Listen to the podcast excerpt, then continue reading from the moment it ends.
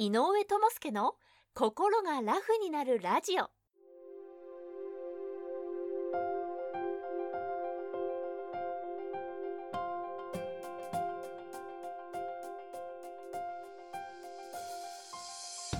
この番組は精神科医で産業医でもある井上智介が細かいことは気にせずに笑っていこうをテーマとして医学や心理学の側面から今すぐ使える心が軽くなるコツやスキルをお届けする番組です。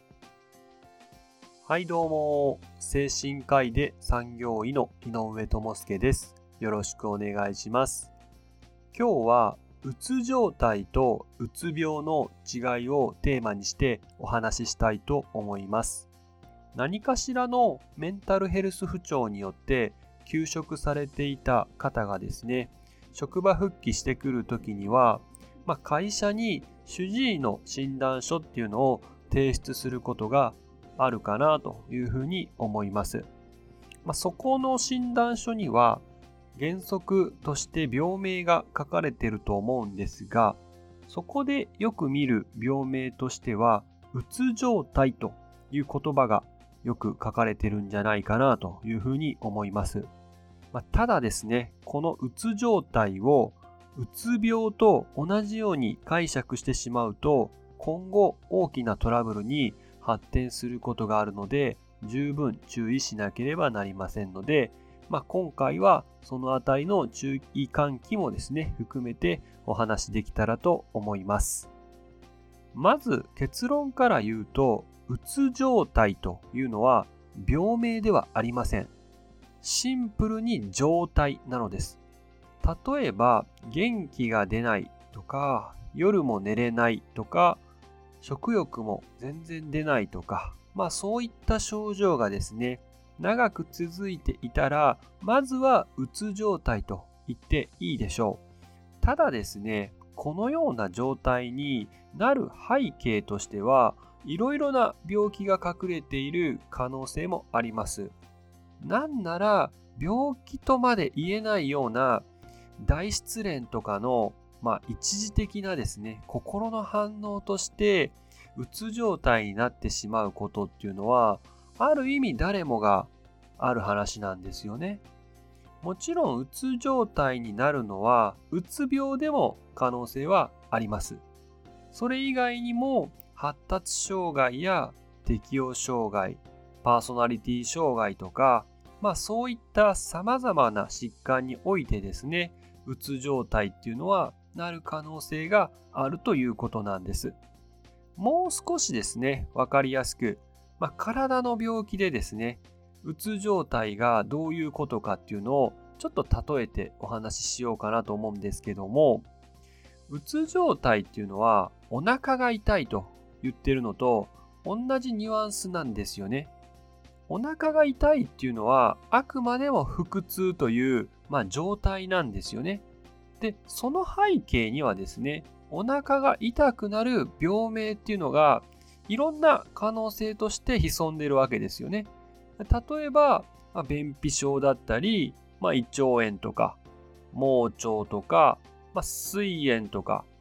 あと子宮外妊娠とかね、あと腸閉塞とか、まあ、そういったですね、まあ、いろんな病気の可能性があって、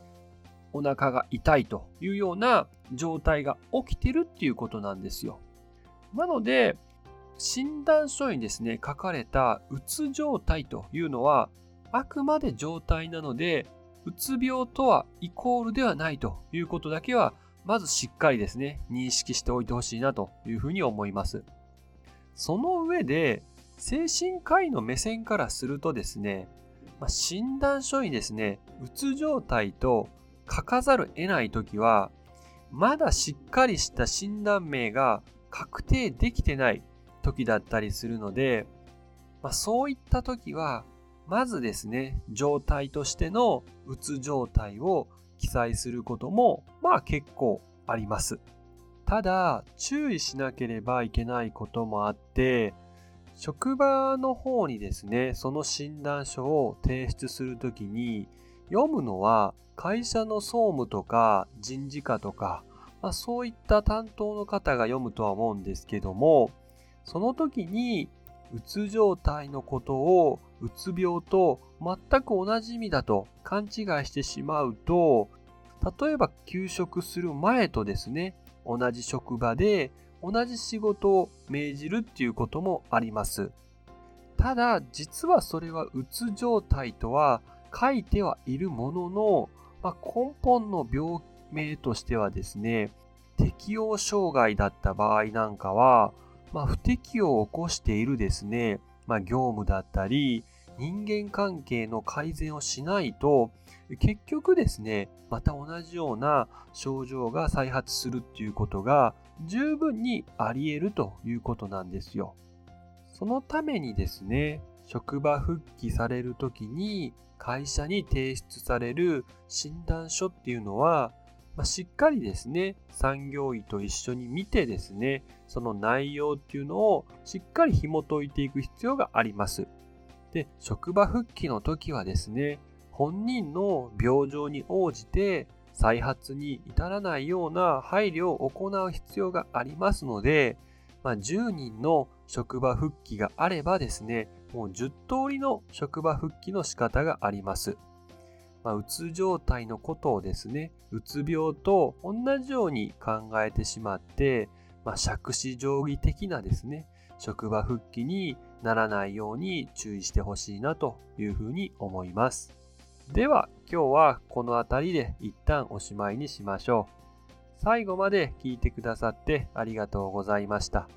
また今後もラジオの更新のモチベーションなどにもつながりますので、ぜひ、ポッドキャストの人はフォロー、YouTube の人はチャンネル登録をお願いします。では、さようなら。バイバーイ。今回の内容はいかがでしたでしょうか？少しでもいいなと思えば高評価やチャンネル登録をお願いします。そしてもしあなたと同じように悩んでいる方が近くにおられましたら是非この番組を紹介してもらえると嬉しいです。では次回もお楽しみに。